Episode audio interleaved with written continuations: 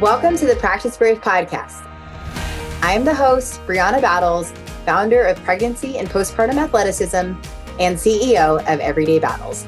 I'm a career strength and conditioning coach, entrepreneur, mom of two wild little boys, and a lifelong athlete.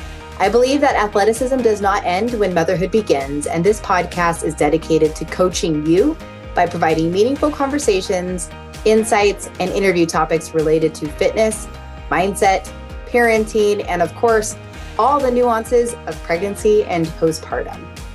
From expert interviews to engaging conversations and reflections, this podcast is your trustworthy, relatable resource for learning how to practice brave through every season in your life. Hey everyone, welcome back to the Practice Brave Podcast. Today we have a super unique episode because I'm here with four of my new Idaho friends, and we're going to be talking about the transition moving from lots of different states to Idaho fairly recently and just what that experience has been like.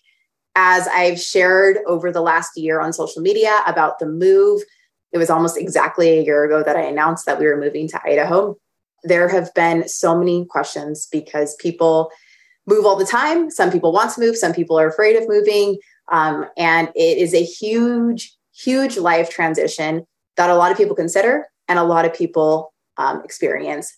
And there's not a lot of support, resources, and understanding and conversations around the variety of emotions that go with that huge life transition. And because this podcast is dedicated to Uh, really supporting women throughout all seasons across their lifetime of athleticism and motherhood, et cetera.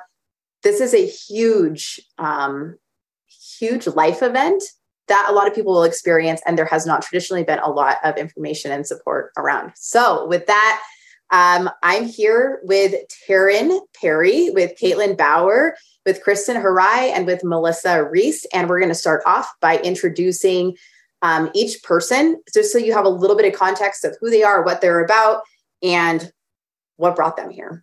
So Taryn, why don't we kick it off with you? Can you tell us a little bit about yourself? Oh, the pressure. Okay.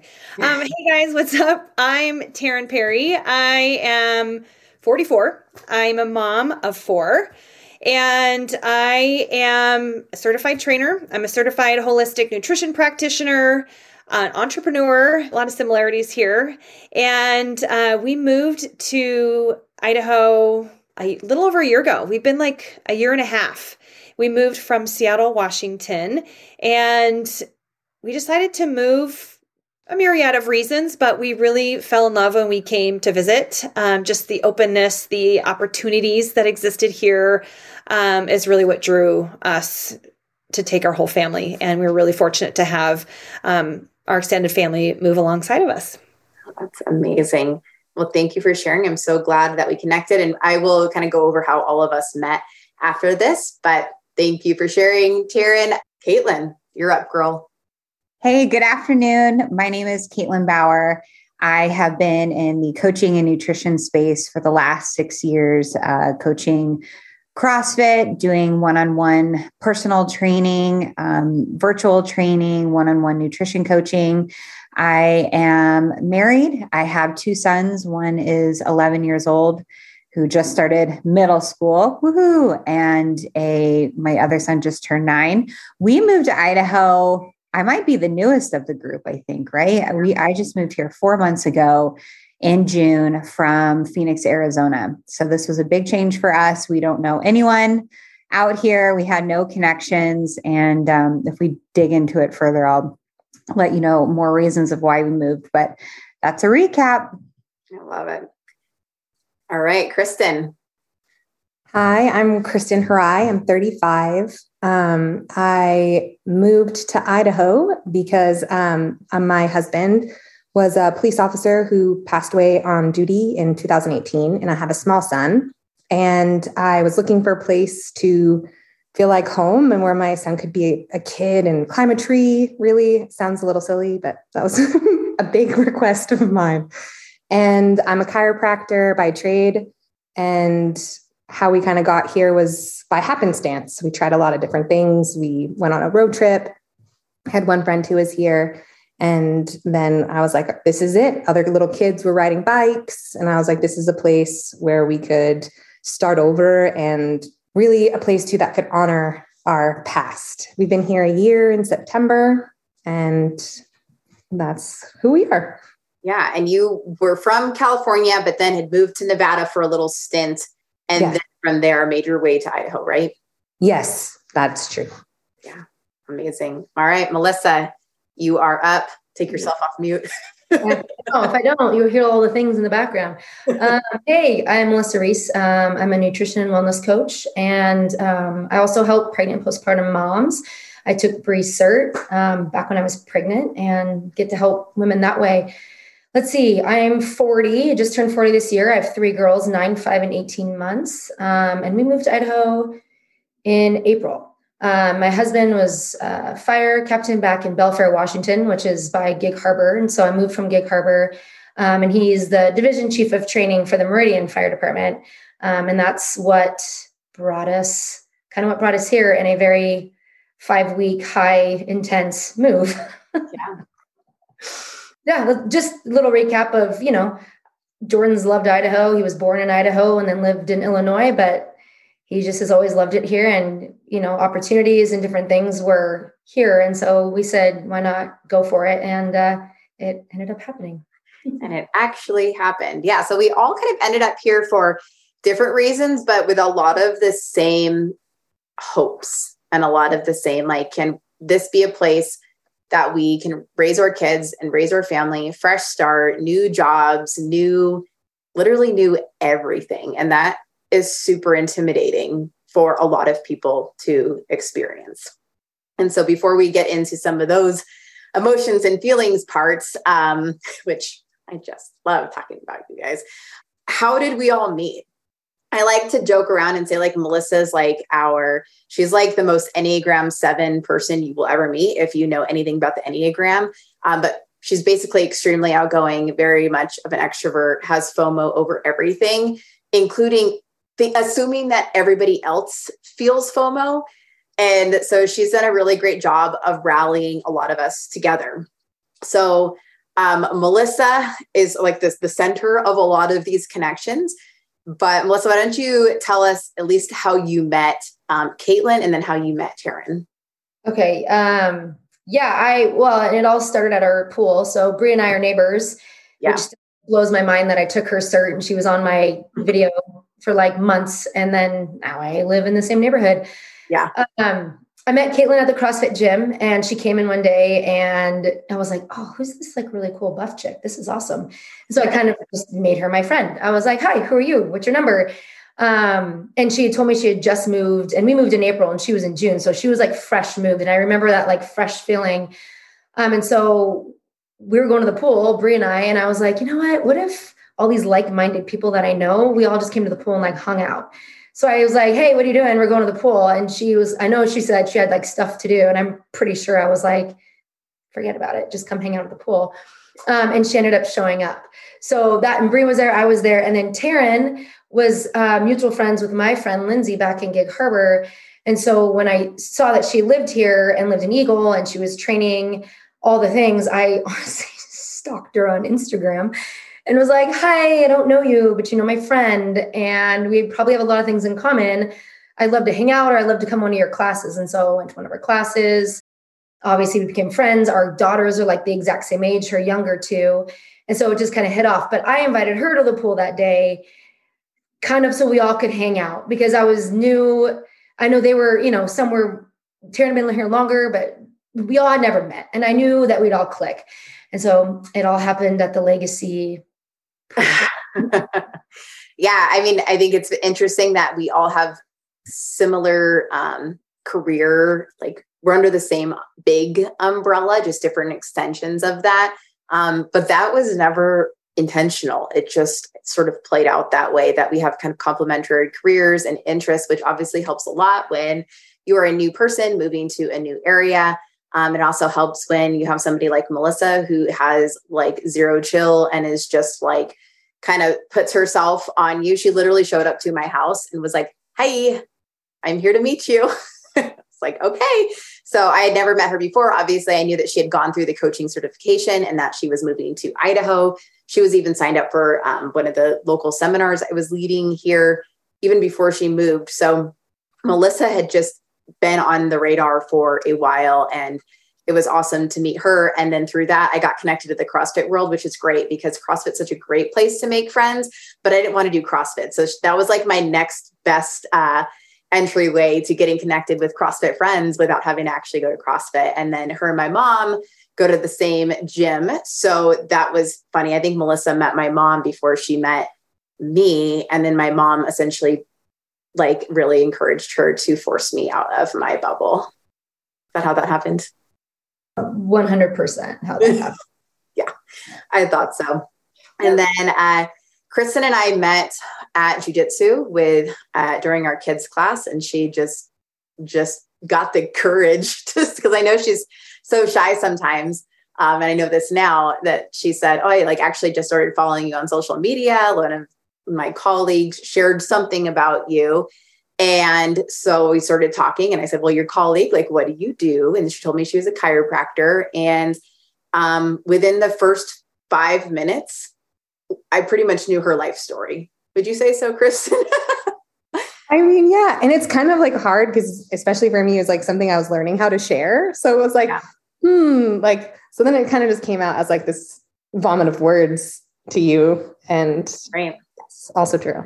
But like, I really appreciate that. Like, let's not like, let's, I love avoiding small talk and just going to like the worst day of your life. And you literally told me about that within about five minutes. And that's when I knew I was like, I'm supposed to be friends with this girl. So much so that I went home and I called like my best friend from college. And I was like, dude, like I just met this girl. And I mean, it sounds like, like, I just like met the person I'm going to marry, but I was like, I just met this girl. We have so many weird things in common from like our work to like, we even played water polo, water polo. in college, like at the same time, same era. Um, we remember when Kristen's husband passed away, because when you are a first responder family and that time in California, uh, you just, you know that in this community, and it just felt like a really special connection and also an opportunity for our family to really support Kristen and her son and to make them an extension of our family. And we wanted, very much wanted to do that um, to support her, because that's what those communities are best at doing, is like supporting each other. And it's been really important for us. And, you know, my mom and stepdad have become really close with Kristen and her son. And it's been cool to see how these relationships, while still so new, have been nurtured so strongly for all of all four of us um, over the last, God, four to six months, like not even that long since we all kind of got connected and on the same page. That is some background. Um, let's get into why did, why did you move? Caitlin, you sort of alluded to that, that you would be willing to share a few things, but what was it that brought you from Phoenix, Arizona to Idaho? Why Idaho seems to be a very common question that I think a lot of us get. I agree. And when I had told family and friends we were moving to Idaho, they're like, wait, what? Wait, Idaho? And then, you know, people a couple weeks later would be like, so when are you moving to Iowa? I'm like, no, not Iowa, Idaho. It just, people could not wrap their brains around it. I think it's kind of this forgotten area. Like someone this weekend, I was at a wedding, said that they're from Delaware. And I'm like, oh yeah, I forgot about Delaware. So I feel like Idaho is kind of in that same vein, um, although it's gaining popularity. So being from Phoenix, great place to live. Generally, people don't leave Phoenix. They come to Phoenix. So people were really surprised that I was leaving. I, I wasn't born in Phoenix, but moved there when I was six. So ra- raised there, lived my entire adult life there, went to college there, worked there, got married, had kids there. And I, we were at a point in our lives where I looked back and I'm like, I'm one of those people that grew up in the same town and just have never left. I, you know, I'm thirty-five years old. I've lived there almost thirty years. And I don't know why, for me, there's no shame in that, but I consider myself such an adventurous person. I was like, it is time. You know, my kids were at a, at a juncture in their lives and in development where it's kind of like now or never.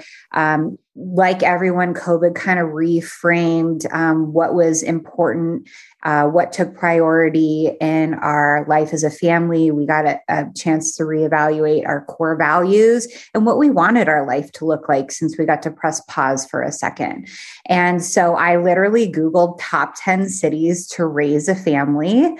Um, you know, East Coast, I have a lot of family in Phoenix. So East Coast was out of the question, too far. The South, I love the culture there, but a little too muggy and buggy for me. Um, California was just a little outside of our budget, you know, in Pacific Northwest. So we love doing outdoor stuff. And so we looked a lot at Utah, um, Colorado, and Idaho. And just the more we visited, the more I looked into it. I'm like, this state is so cool. It is just, I would say the best kept secret, but I don't think it's really a secret anymore. And we are just thriving here. We're so happy. We have everything we need, everything we want. It's smaller than Phoenix, so it gives us a sense of ownership in this town, and um, that we can really make it ours and, and write our own adventure. So I know that was a little long-winded, but it's it was the right move, and we felt very called to be here.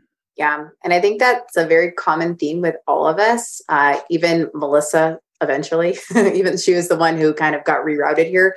Um, the rest of us truly opted in. But one thing we can all agree on, and th- there's some like magic Idaho woo-woo that calls people here and things that happen. And I'm not even like that, you know, I don't know, like I'm not that woo-woo at all, but there have been so many things that have transpired over the last year, something so special about this state where there's so many different connections and so many different, almost like signs and doors opening, literally, that just have facilitated a transition where you're not second guessing everything, because you're like, man, this is, it feels like it's just affirmed over and over and over. And I hear that constantly. It's not just my own experience. I hear that definitely from these four ladies here. You guys agree? I know you guys can't see them, but they're shaking their heads. So, um, and Taryn, what about you? Like, what was some of the, like the main things that brought you here?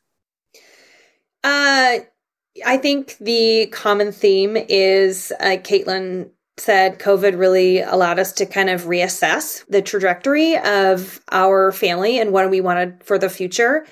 Uh, we actually, full disclosure, we're looking probably five years ago, six years ago now, um, for a change, but um, there wasn't anything that was really prompting it. There was just kind of a little shift in energy um, in Seattle. And so COVID really just kind of full throttle, pedal to the metal. Um, and a family member had said, why don't you guys go look at Eagle, Idaho? I'm like, why the hell would we look at Eagle? Right. Or like Idaho. And I think it was just Idaho at that point. And um, so my husband and I, that was the only place that was basically, you know, you could go and travel to that was still functioning during COVID. So we were fortunate to be able to park our kids with family members and come over and visit and experience it. And the moment we got here, it was just like this weight was lifted off our shoulders. I can't even explain what that weight really was, but it just felt this like freshness, this lightheartedness, this like wholesome, just down home feeling. And we really were, were wanting to get out of that, the big city life, um, and really have a more kind of community based living. And, and Kristen, when she said, I want my kids to climb a tree, like we wanted our kids to be able to ride their bikes around the block with the security of knowing that, you know, we had a little bit more safety behind that. So um, we came and visited and then came back out, and it was a lot of, it was a lot of moving parts um, because my husband, um, they have a family business. So it wasn't just an easy like up and go. So there's a lot of travel that's involved with him now, but we got here a year and a half ago, settled in. And so I've got four kids. My youngest is six, eight, fourteen and sixteen. So it wasn't really like this is an optimal time. It was a very, un- it was a very challenging time because my son was wanting to finish out his uh, um, seventh and eighth grade years at the school that he basically started at. And my daughter kind of got robbed of her eighth grade year, unfortunately. I think everyone has those stories. and was going into her sophomore year in high school here. Um, so it was a really interesting transition time for us, but they all felt that same lift of weight coming here and just that like, okay, this is it. This is home. This is comfortable. This is easy, um, with, you know, some disruptions here and there, but um, that's really kind of our journey here going like, why Idaho to, oh my God, this is magical. This is some Idaho woo-woo shit. Yeah, it really is. And I think it's important for people that are considering moving that maybe don't have little kids, that have older kids about like, am I going to ruin their life? And I know that's a big fear about moving when you have older kids, that you're just disrupting everything. But I guess it's nice to hear on the other side that your kids are doing really well and they're involved and they're thriving.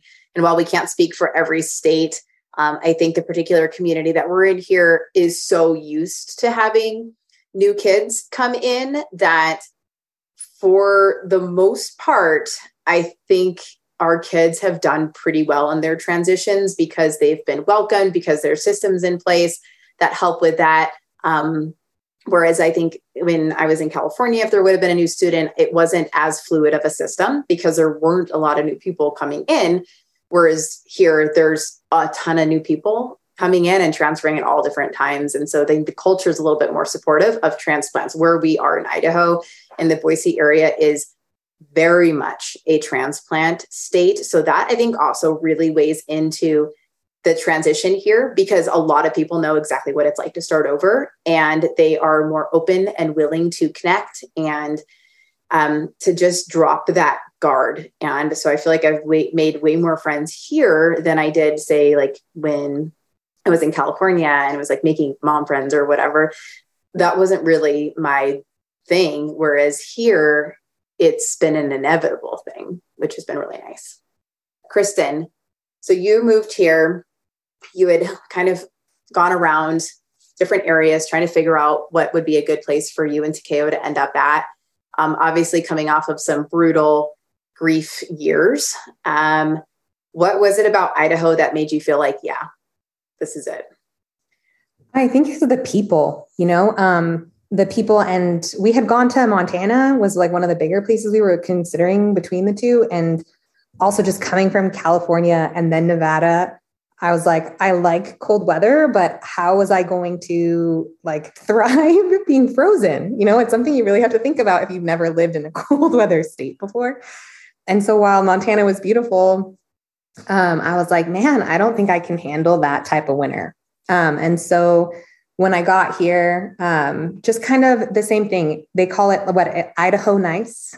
Um, and even though people who are coming from different places, it's kind of like something that's just adapted, right? Because you came here and you visited and people were so nice to you.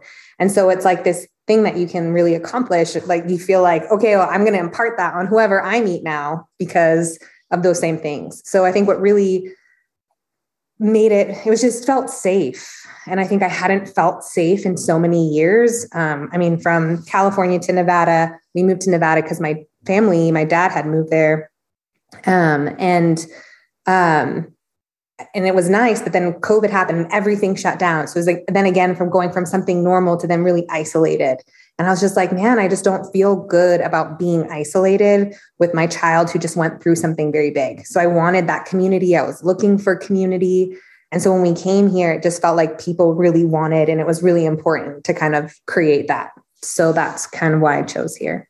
Yeah, absolutely. And felt, felt like that too. Jared and I came out here for a friend's wedding, um, about four years ago. And Uh, that was like the first time Idaho was ever on our radar. We had heard about it. People like were moving. It was one of the states that a lot of people were moving out of California to. It was like everyone from California goes to like Texas, Tennessee, or Idaho. It seems to be a lot of those places, sometimes Arizona. Um, but so we knew like it was like on our radar, but we had never visited. When we came out here for their wedding, we were like, wow, there's like something really special about this place. Like just, I don't know, there's a feeling and like, it's not in the middle of nowhere. I am yet to see potatoes, to be honest, at least where I'm at. Um, so it's not necessarily like the reputation that it has, but it was really special. There's still like a Costco and Trader Joe's, so like very modern and like really nice new homes and things like that. But also you are ten minutes or thirty minutes or an hour away from being totally like off the grid and able to hike, able to bike, able to, you know, there's lakes and rivers and waterfalls, and this is not a T L C song, but like there really is, like we have access to a lot of the things that we all really enjoy. So um, that was huge for us. And then, you know, to be honest, we were coming out of a really rough season and felt a huge push for a fresh start. And what would that fresh start look like? And it's really hard to put it to words, but it just felt like there was a force greater than myself that was like, go to Idaho and like, just go visit, go visit the friends that you have. And we came out here and we're not, I don't, I didn't even know why we were out here, to be honest. It was a very weird experience. And we saw the house that ultimately we ended up buying. And when we, and our friend had just become a realtor. So we thought it was fun to like, go look at houses and stuff, just because it was, it was more of a, oh, maybe someday, but not like anything soon. Um, but that, I just had such strong feelings that I could not shut off. I just couldn't shut it off. And again, this is not something, this is not like typical for me. I'm very strong-willed and stubborn. And uh, to feel like there was a force greater than myself that was like, yep, we're staying, felt like it would actually be harder than leaving. And again, there's a lot of things that played into that for us. But as far as feeling that push to Idaho, I mean, that it became pretty undeniable that that's where life was taking us. And within um, a few months, we had the keys. And a few months after that, we moved in. And it was a very fast process. Um, but ultimately, it's been one of the best resets and fresh starts that um, I could have asked for, especially during that kind of season. That kind of connects why we've all, um, you know, like we've all made it here. We've all have a lot of similar seasons and stories. We've left a huge life behind, and it takes a lot of bravery to be willing to start over when you don't know what the other side looks like, but you have faith that the other side you're going to be like taken care of. It's just a huge Hail Mary, and you got to hope that, hope that it lands on the other side. So I want to hear about the hardest part of moving for you, Melissa. Um, gosh, ours was so fast. Like a year ago, we weren't, we weren't leaving Gig Harbor. You guys, Gig Harbor is like this beautiful, quaint little place that's away from Seattle, away from really, I don't know. It's like a beautiful place. So you never really, people don't really, people never really live Washington. Like Taryn was saying, you have everything there. There's mountains, trees, water. It's beautiful. It's not a state that people like really honestly leave. Um, and then living in Gig Harbor was just like this hallmark channel of a place that was just beautiful. And so we never, I, I like I said, a year ago, we never talked about moving, not even a year ago. Um, he, you know, for various reasons, he saw this job opening, and I had been to McCall. Okay. So his dad was a pastor in Donley, Idaho. I'd been to McCall, Idaho. And if you guys know McCall, it's trees. It's lake. It's all the things. I had never been to Boise. I didn't even know what Eagle, I had no idea. So when I moved here, I, well, I didn't even know it was a desert. That's how dumb I was, but um, I, we had no, we had no idea what was going on. So he ended up applying, he gets the job. We move five weeks later. In the process of moving, I don't think I had a moment to even realize what was going on. He got the job March third. He left March twenty-fifth. I left April ninth. I had three kids and a house. So in the midst of, we have to fix all the stuff in the house. We, you know, had to, we sold everything that we pretty much owned because we had to move everything here. Um, and everybody was taking us out. You know, it was so go, go, go that I don't even think I had a moment to even realize what I was doing. It was very like, no time to think. Um, So I didn't feel those emotions really, to be honest, of like, oh my God, I'm leaving, or like, oh, this is going to be so hard and so sad. And I just was like on autopilot of like, uh, okay, where are my kids going to go to school for five weeks? Or uh, where, we don't even know where we're living. We're not even sold our house. We need to find a rental. That everything was, I just had no idea what was going on. It was just chaos in that sense, but chaos enough to keep my emotions, I guess, at bay. So I had no idea what I would feel after coming here. Um, I got shingles the day the moving, the moving truck came, all over the left side of my body. It was pure hell. Um, and I'd say Easter was when it flooded me. I was sitting after we went to one of the chief's house and sat down, and I was like, holy shit, Jordan, what did we just do? Oh my God. Like we just, like we just left our entire family and our friends and all the things. And I like lost it. Like, I want to go home, you know, like we're in this rental that I don't even like. I don't even know where we are, where we're going to live. We hadn't sold our house. It was just all these unknowns. So I hit all the emotions, I'd say, after moving, um, and thank God it kind of happened for me like that, because if I would have felt like that in those five weeks, that would have been really, really hard um, to pick up my family and go and move away from everything that I've ever known.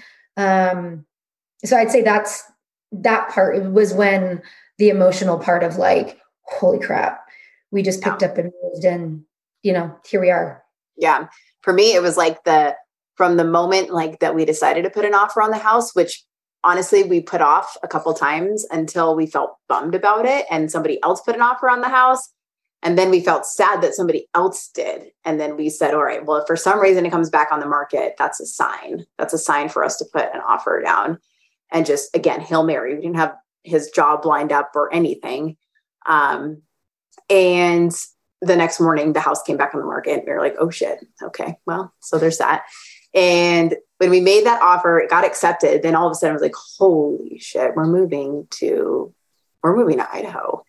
And, you know, there are so many things that need to happen. And it was not just the decision, but then it was the, all the anxiety leading up to that. And the grief for me was immense. Like, you know, again, it was already kind of a challenging season.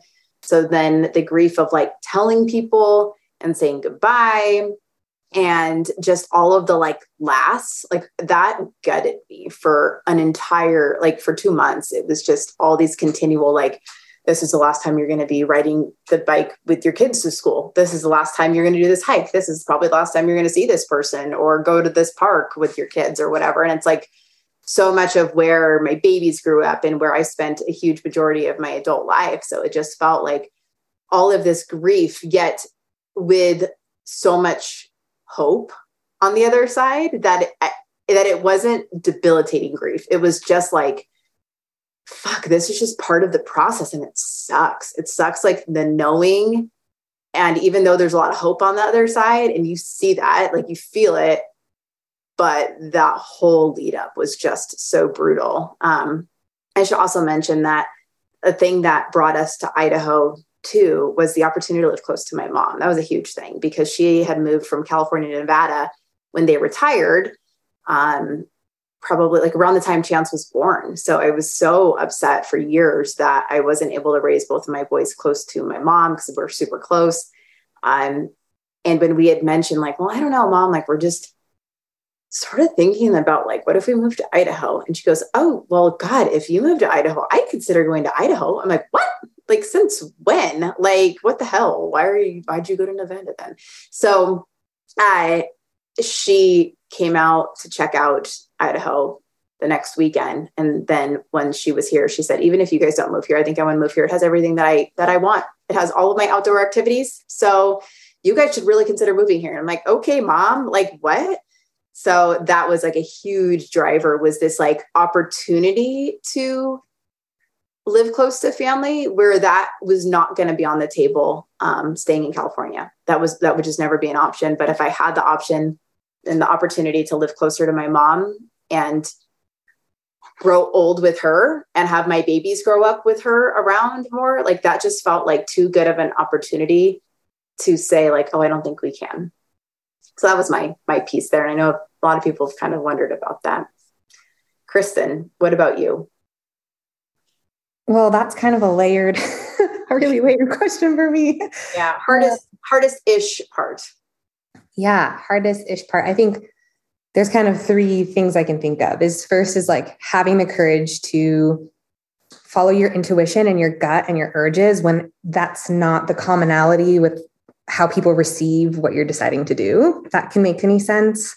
Yeah. Um, because for a lot of people, moving from one state to the next and then staying there for less than a year and thinking about moving again because it just doesn't feel right to you is not how a lot of people choose to live their life. So um, I think that was big because I didn't have my partner anymore to kind of like throw that back on. Like, is this a great idea? You know? And then you also think my child at the time was like four, going three to four and then four to five coming here. So it's kind of hard because they understand, but they don't understand and they have a different way of expressing things. So it's that idea of like, well, cool, I can ruin my life, but, but then I'm going to go ahead and like ruin my kids, you know? And then maybe other people telling you, yes, you will ruin their life. And you're like, great, I'm going to do it anyway. So that I think was super hard for me because I was just learning how to do those things for myself without having the person who I would fling that back onto. Right. Then the other part is just like logistically figuring it out by yourself because I was moving away from any support system. So that was really scary. Like, and then being the only parent and things you think about like, okay, well, if I get hurt or whatever, who do I, who do I call? Like, who do I, where would he go if I had to go, if I get sick, you know, or if something happens to me? So that was like really hard for me because it didn't matter where in the world I was, just logistically, that was like a difficult thing for me, but then you find people and you, you figure it out. And I think, um, believing, like you said, in this idea that there's something pulling me to a place and I need to figure out why that is. And I've gotten so many confirmations since then, you know, of really cool ways, uh, of doing that. So I think it was just not having the support that was harder for me, yeah. Feeling like this was the right place for us, but not really even understanding why. And learning so many things about myself through the process I was already going through and having to redefine every part of who you are, you know? So in that small nutshell, that is yeah, what, it's so true. I think a lot of people, like, they like to tell you why you're crazy or why you're wrong or why they would never do that. I could never leave California. I could never. And I'm like, okay, well, good for you. Like, but that's not our choices. Like, I don't even think it comes from a bad place. You know, I think it's no, just like, it's like they're looking, there's like a connection piece or like a good for you, but never for me. And it, but it's just like, it plants a seed of like doubt. So it's not helpful. Like, it's just, you have to be so confident in like, I know what is going to be best for my family, for my marriage, for my health, for my, like, whatever, for our livelihood, for the quality of life. I think all of us ended up here and had had a huge quality of life upgrade. Like, that hands down, everybody's quality of life has been upgraded, and that you can't put a price on, and you can't even really, people won't get it necessarily unless they get it.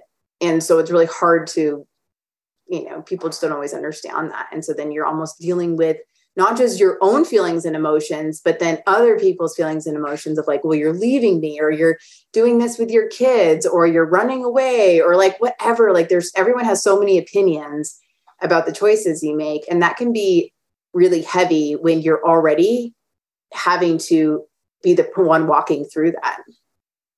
How did you feel about that, Caitlin, your hard parts? Oh, I can relate to so much that you guys are saying. I know that we've talked about this outside of the podcast, but I feel like I'm hearing more and more depth to your stories, and I can relate so much. Um, you know, my marriage was really strained leading up to the move, and um, well, before we decided to move, which is what prompted thoughts of of the move, and just kind of having a hard reset for my husband and I and the kids. So there's beauty in that. This move for us was pure choice. It wasn't career bringing us here. It was nothing like that. So while we got to call the shots, and there's so many advantages to that, um, I think it put a huge pressure, especially because I was the one that initiated the move. You know, Matt could take it or leave it. He was happy in Phoenix. He was doing well at his job. You know, my family is there. Um, all of our friends are there.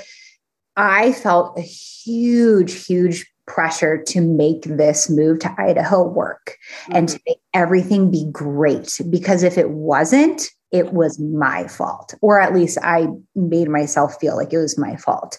Like I said, my son was going to be starting middle school, which is a huge transitional year. So I would say, to answer your question, one of the hardest parts for me was am I going to mess my kids up? Take them from everything they've ever known, take them from their grandparents, their uncle and their aunt, all their friends, all their community. Um, because they kept asking, like, why are we moving? Why do we have to move? And I mean, honestly, deep down, it was like, well, we just want to. Um, but that's really hard to articulate to kids who don't have a choice in the matter. So I worked like a dog to make the transition as seamless as possible. And I know, you know, if we do further episodes, we'll talk more about that. I have a lot to share on that. But um, yeah, definitely the pressure of, am I going to mess my kids up? And then, like Kristen, we knew no one.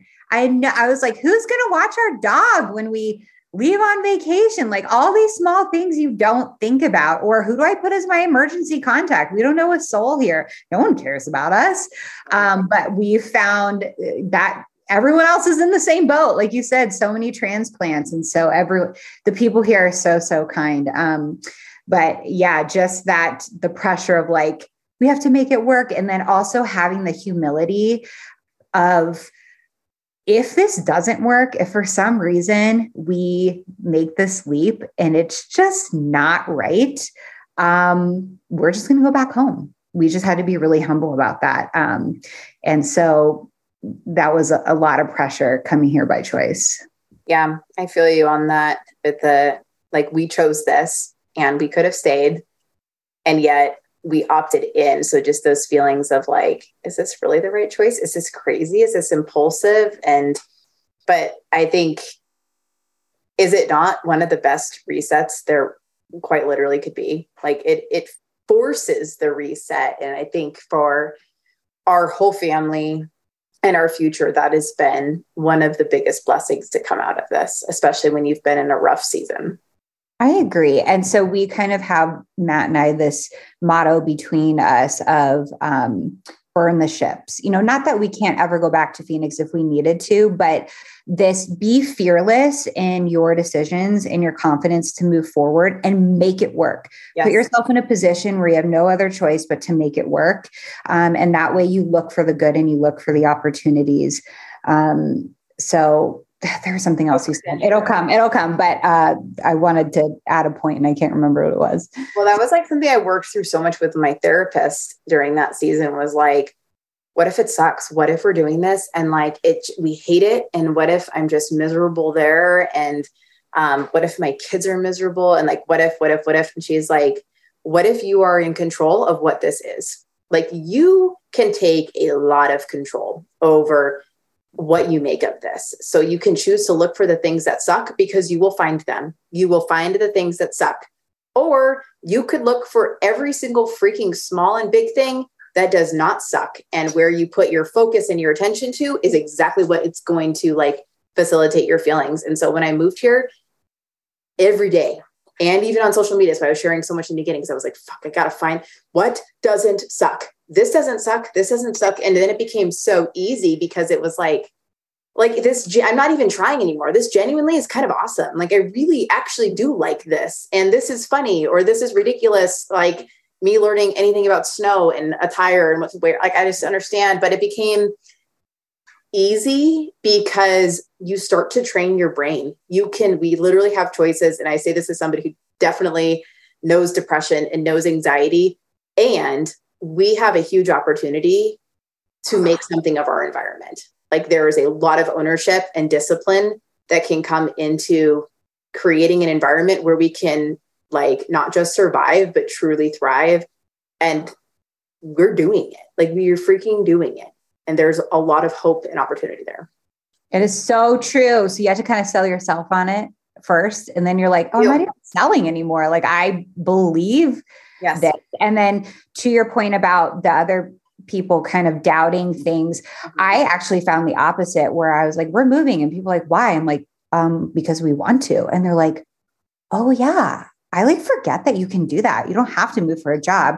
It is an option to move because yeah. you want to. And people were really inspired by that. And I think it caused them to look at their own life and, am I living the life that I really want to? So all of it's a good thing. Yeah. one hundred percent. And Taryn, I know for you, you kind of touched on the hard parts, but with the kids, was that your, your hardest part? They're asking. It's hard. It's hard having four of you here. Whew, my brain. um, you know, I think because I was caught by surprise with one of them and the challenges that um, my son faced. I mean, I moved a lot as a kid. I mean, I moved, I probably lived in like nineteen places before I finished out college, not including like, you know, college moving. Just my dad was in international banking. So I kind of got used to it. And I felt like it, it taught a lot. My, my character was built a lot on that. I had to learn independence. I had to learn at all the awkward ages. So trying to relate to my kids with, I moved from Canada. So I was born in Canada to the United States in seventh grade. Do you know how awkward it is to move into seventh grade from another country when you've got an accent? You know, like I got made fun of for like two years of my life. So I had to like learn, basically I had to like defend myself and, you know, stand up for myself because nobody else would, right? Because they didn't want to get ridiculed. But um, trying to relate to my kids was harder than it, I thought it would be just because I thought they would get it. Um, and I was really quite surprised with my son's um, challenge with, you know, leaving everything that he knew. Um, I thought my daughter was going to have the hardest time because she literally was the oldest and, you know, she changed and her don't go well. Um, you know, so, but we had some time to really finesse the idea of doing this and include them in the process. So we felt really confident that it was going to be smooth. And so that caught me off guard. That was really challenging because there was a lot of times I was like, oh my God, I didn't think he, why, I, you know, and then you kind of start questioning yourself. Um, and then we knew coming here that that meant that my husband was going to go back to Seattle quite often. And when we first moved here, he went back a lot. And, um, you know, I had friends that husbands traveled for weeks at a time and, you know, they had learned how to do it. And I had a husband that came home for lunch every single day because he was seven blocks away. You know, everything was in our bubble. We never had to like, you know, we could walk to school. We could do all the things with our kids. We go to the grocery store, it'd be two minutes there and back. And here you have to drive quite a distance to get to school for, for us. Um, cause we didn't know where we were going to settle when we ended up deciding on a school for our kids.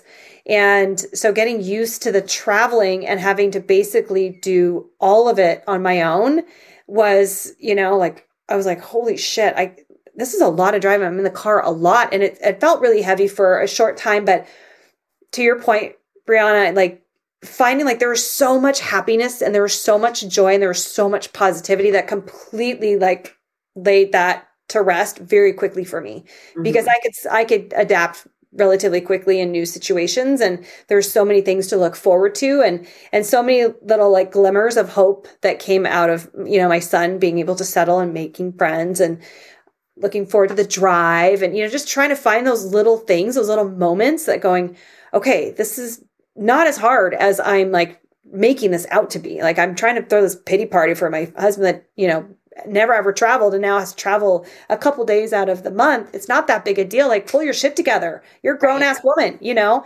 So that was, there was a couple things that were unexpected out of that, but for the most part, um, you know, we've yeah. learned a lot from it. I want to just touch on what she said. Like, I think a lot of times we get really nervous about taking our kids out of their comfort zones, but like, you moved how many times? And what you just said is what I want my kids to have. I can adapt. I can live in any state. I know how to make friends. I've been pulled from my comfort zone and I've learned to overcome that. And you can't teach that in your bubble. You got to like fucking let them go. And I think we all get really nervous if we're going to ruin their lives. But like, what if ten years from now, they look back and they're like, that made me who I am today. Like, I'm not scared to start something new. I'm not scared to make new friends because life is not your bubble and you're never going to live in this like perfect little world. And so I think a lot of the times when you, when we move our kids, that definitely is like a, oh God, this is going to be really hard. But I always try to think like, yeah, but you're going to be a badass in your twenties, man. You're going to go to college. You're going to make friends. You're not, you know, you've already adapted to this lifestyle and you've seen your mom and dad adapt, right, starting all over again. You know, you can do it. And so that's where like, I get really excited in the sense of these little moments that I know my kids might hate, or they miss certain things. I know deep down that it's building some sort of character that later on in life, I'm going to be like, oh, I'm so glad you have that skill set. Like, yeah. so glad and you have that. It is affirming because I think that we are so worried about that, but then it's, it's, we always say that we know we want what's best for our kids. And sometimes that means moving. Sometimes that means making really hard choices that they might not always understand, but we are like, if you want your kids to learn how to be brave, you have to practice it yourself. If you want them to know discipline, you have to do it yourself. If you want them to be outgoing and make friends, you have to do it yourself. If you want to instill these healthy habits and things, it's not about being perfect, because we are all fucking up all the time, but it is about like showing and demonstrating that it is never too late to like save your own life and to throw a Hail Mary and to start over. Like you have, we have the freedom to do that. And I think it goes a really long way when you show these things versus just tell them those things.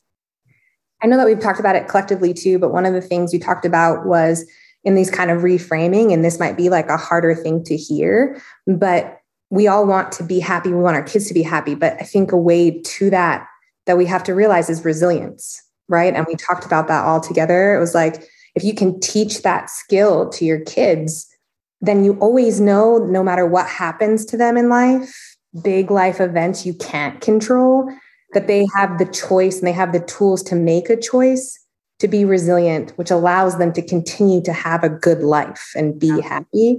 And I think that that's something too, that like, I think we're all basically saying is that we have to show that as an example. And those are really hard choices to make. And this might not be like a, uh, this might be a controversial comment, but I think that it's all about choices, you know, and life is a choice. It's a choice to be happy. It's a choice to make the best of things that happen to you.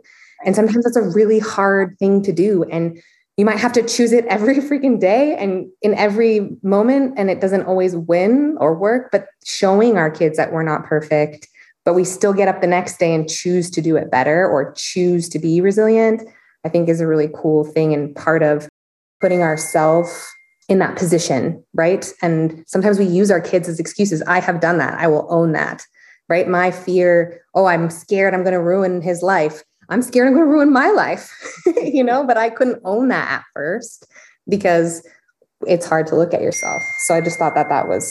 Yeah. And something that you've done such a great job of, Kristen, like, as I've gotten to know you more, is just like, you know, sharing about your husband, like he did not get to make it to the age that you are now. And you have some powerful choices to be able to start over and pursue the life that you know is best for you and your son, and that he would want and be supportive of you in. And there's been so many times with the last, like almost a year of knowing you, that you've just said, like, I know he'd be proud. I know he would love this. I know he would love it here. And there's so many like little signs and affirmations that yes, like all of this is hard and we are doing what is best for our growth and to save ourselves, to save our kids, to show like, to demonstrate that resilience and show that like you can make a big, scary transition and come out the other side and be okay. So what, this is going to be our last question, because I try to keep these episodes around an hour, but uh, what has surprised you the most? And I don't care who speaks up first, but what has surprised you the most, or like kind of like been the best part of you living here so far? There's just like a, I don't, I don't know. There's just like a weird vibe here, not a weird bad way, but like, there's just, I mean, I've been here since April and I've met so many damn cool people. Yeah. You know, and like everybody is wanting, like I said, it's a transplant state, right? So there's so many people wanting to make friends and wanting to like kind of be in, engulfed in that. But it's just, I don't know. I just sometimes laugh when I'm driving and I'm like, am I an Idaho? Like what's going on? But then I turn around and I'm doing something like this. I would never be doing this in Washington. Right. Why would I be doing a podcast? Like, I feel like for me, there's a, re- there's reason why we're here, why we moved here. I'm not, I'm not quite sure what that is. It, obviously Jordan's job, but it was deeper than that yeah. for us even thinking of coming here and right. going with your gut and knowing that there's hope on the end of going with your gut. To me, every day is like a surprise living here. Yeah. Like, what am I going to find today? Or yeah. who am I going to meet today? Or what kind of cool thing is going to happen that we don't know about? Like, it's a little exciting when you're, when you're in this part, when you can, like everybody's talked about, see that like the, the joy or the happiness, instead of being like, I really miss the trees. I honestly do. Like, I really, I miss a lot of things, But there's also things like this that I'm not doing where the trees exist. So I, it's just those little magical things that I just don't know what's in the air. It's weird. It, yeah. It's just a vibe. I don't know. But yeah, that's, I hear you. There is like a weird, like knowing and, and like just this affirmation of like, we're, we ended up in the right place. And it's just, it's a night. It's a, such a comforting feeling that you didn't even realize was a way that you could feel, I think, especially when you've grown up in the same area or spent a lot of time in one particular area. You can like, I call it's like my nervous system feels different here. And I know a lot of you guys can relate. Caitlin, what's been a nice, pleasant surprise for you or something that's gone really well? Piggybacking off Melissa, the transition has been way better than I expected. I braced for, you know, people were like, it's going to take at least two years, give it at least two years. You know, this is going to be hard. That's going to be hard. And so I was ready, expecting the worst. I was expecting to feel lonely until I met some friends and stuff like that. But um, I think part of it is, you know, we chose to be here because we felt we would align with the culture and the people and the way of life here. So, you know, if, if I tried to do this in another city or, um, state that we were misaligned, maybe I wouldn't feel the same way, but, um, it's been such a seamless transition. Everyone's absolutely thriving in the family. Um, and I would say, from someone who's never moved, unlike Taryn, I'm like her foil. Um, another surprising thing was how overwhelmingly hard the smallest things feel. Like, which grocery store do I go to? Or I have to get used to, this is the new cabinet I put like stuff in, or this is the route that I take here. You know, I knew Phoenix like the back of my hand. And so getting to know a new city, its offerings. I'm like a new hair girl, a new ha- a nail girl, like all these, all those small things that I didn't think about that I thought would be easy have been like kind of tougher than I thought. But overall, it's just, I- I'm echoing everybody. It's just such a great place to live. And, and I feel like it was just seamless, seamless transition. God, that is like such a whole other thing to talk about, is like finding a doctor, finding this, or your kids' doctors. Ooh, what about this specialty thing? What hospital do you go to if you have to go to the hospital? Like there's so many, there's choices. What? Like, I don't know. It's, it's super overwhelming when you're just like, what does my, what does my daily life look like? And then what is my as needed situational things look like here when you don't know, you don't know what school's reputation is or this or that. Like you don't, you don't have a feel for the, like the community, whereas every other place that you've known kind of has like, you know, the reputations or the, p- the go-to people or go-to places or the not go-to places, whatever. Um, that part is so, it's underrated hard. I agree. And it takes up a lot of mental bandwidth, but you know, it gets easier. Figure it out. We figure it out. We out. We each other all the time. Yeah. You figure it out. Yes. Taryn, what's been a pleasant surprise? I think, to piggyback again on what Melissa shared, the ease of finding friends as a mom. I mean, how many, I probably was guilty of saying this, you know, a couple years ago, it's so hard to find friends as a mom, you know, like when your kids are little, because you're going to the park and you're chasing them around, you're not sitting there having conversations. Maybe it's the season of life I'm in, having older children, but, and thanks to Melissa, it's been so easy and so just, God, it's just nice. You know, you meet women that like genuinely and authentically want to be your hype girl, you know, right. Like whatever any of us have going on, like we are like amped up for each other and we're all in the same industry. Right. And so I found that everywhere here. I've never had the most authentic and um, easy friendships in such a short window of time. And I know that I wholeheartedly feel them, like the authenticity behind their enthusiasm for whatever I've got going on or whatever they have to share with me. Like it's such a mutual thing, but yeah. It's just been so easy, um, you know, which is nice when you're, you know, at the ages that we are trying to meet new people and a new, and maybe it's just the culture of, everyone's a transplant here and everyone's just yeah. open-minded and open-hearted. Yeah, I definitely think so. I agree. And that's going to be um, in part two of our like series. We're going to be talking about um, some things we've done to get immersed in the community and how we've made friends ranging from age like thirty, four to forty-four and just what that's actually been like. So that will be our part two of the episode. So that was a really good lead in, Taryn. Uh, and Kristen, what has been a pleasant surprise for you? Uh, really just how well my son has done, you know, like he's loving, he's th- so thriving here that it makes every doubt or every insecurity kind of just go away. Right. And allows then me to be like, okay, cool. How do I, like, what do I want to be when I grow up now? You know, and helping me then feel like, okay, he's good. He's feeling safe. He's feeling awesome. Like he did, got a little stuff, like stuffy the other day, and he was crying because he wanted to go to school. Like he loves where he's at. And so I think for me, that's been the best surprise. It's like, you know, you can be happy and sad all at the same time. And uh, just to know that like each day he has told me so many times, we just have such a great life, you know? And so coming from where we came from to that every day, like yeah. He has his worries too, but that like, he thinks he has a great life. I think that's been my best surprise.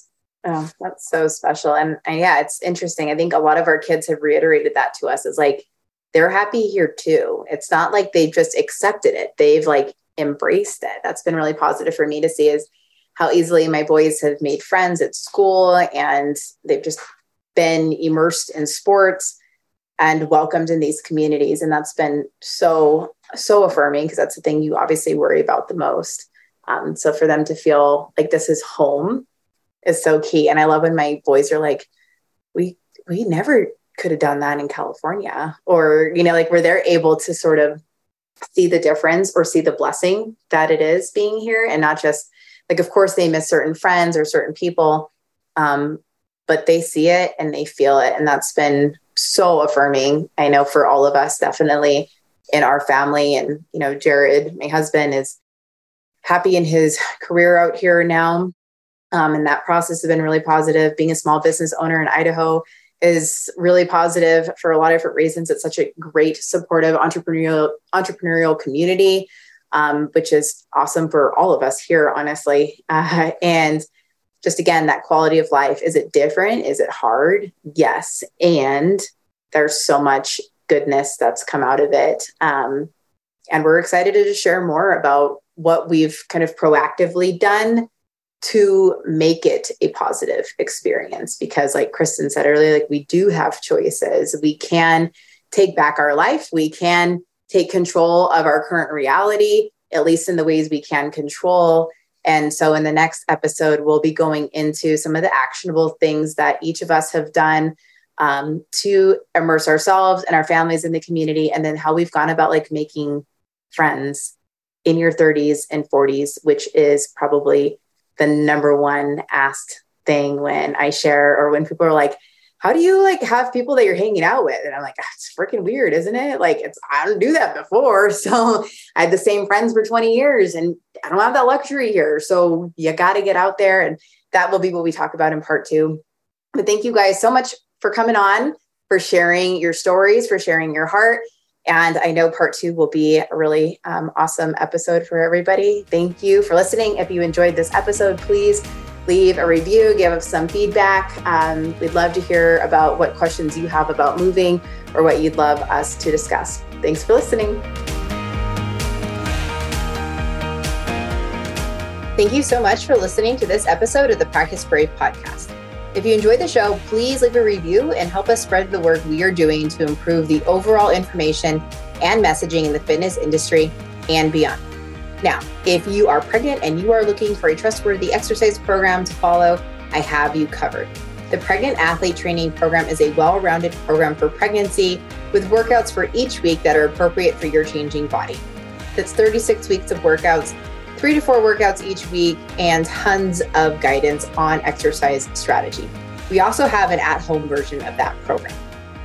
If you are postpartum and you're looking for an exercise program to follow, the eight-week Postpartum Athlete Training Program would be a really great way to help bridge the gap between rehab and the fitness you actually want to do. From there, we have the Practice Brave Fitness Program, which is an ongoing strength and conditioning program where you get new workouts each week and have a lot of guidance from myself and my co-coach, Heather Osby. This is the only way that I'm really offering ongoing coaching at this point in time. If you have ever considered becoming a certified pregnancy and postpartum athleticism coach, I would love to have you join us. Pregnancy and Postpartum Athleticism is a self-paced online certification course that will up-level your coaching skills and help connect the dots between pelvic health and long-term athletic performance, especially during pregnancy and postpartum. Become who you needed and become who your online and local community needs by becoming a certified pregnancy and postpartum athleticism coach. Thank you again for listening to the Practice Brave podcast. I appreciate you. And please help me continue spreading this messaging, this information, and this work.